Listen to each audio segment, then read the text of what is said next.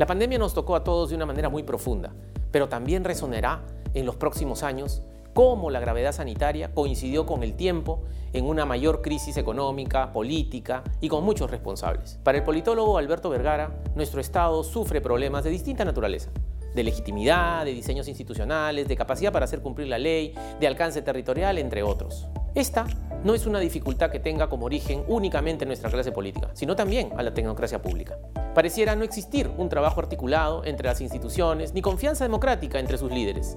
Lamentablemente, la toma de decisiones basada en evidencia no es la regla, así como tampoco la planificación y la evaluación de impacto de las decisiones a mediano y largo plazo.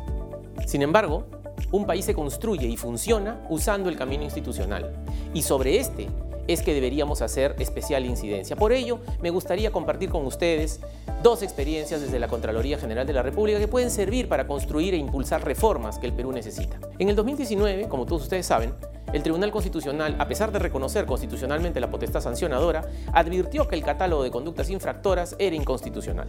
La Contraloría tenía, en teoría, la potestad sancionadora, pero en la práctica no habían conductas preestablecidas que podía sancionar. Ante esta situación, la Contraloría General de la República presentó una iniciativa legislativa al Congreso sobre la materia y se impulsó una estrategia institucional transparente de múltiples presentaciones y reuniones en el Congreso, en los medios de comunicación y en la academia. Varios congresistas empujaron decididamente esta iniciativa, siendo aprobada luego de dos años de arduo esfuerzo en junio del 2021 por unanimidad.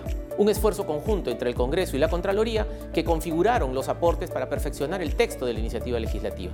Algo similar ocurrió con la ley que establece medidas para la expansión del control concurrente.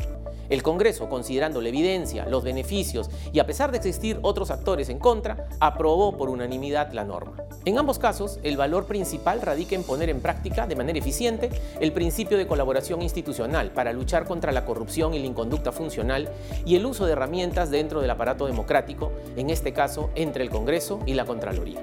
La deuda institucional es todavía muy grande con los ciudadanos de nuestro país, como para no entender que las entidades del Estado no son islas, sino que éstas deben confluir para mejorar la calidad de vida de los peruanos y peruanas en todo el territorio nacional.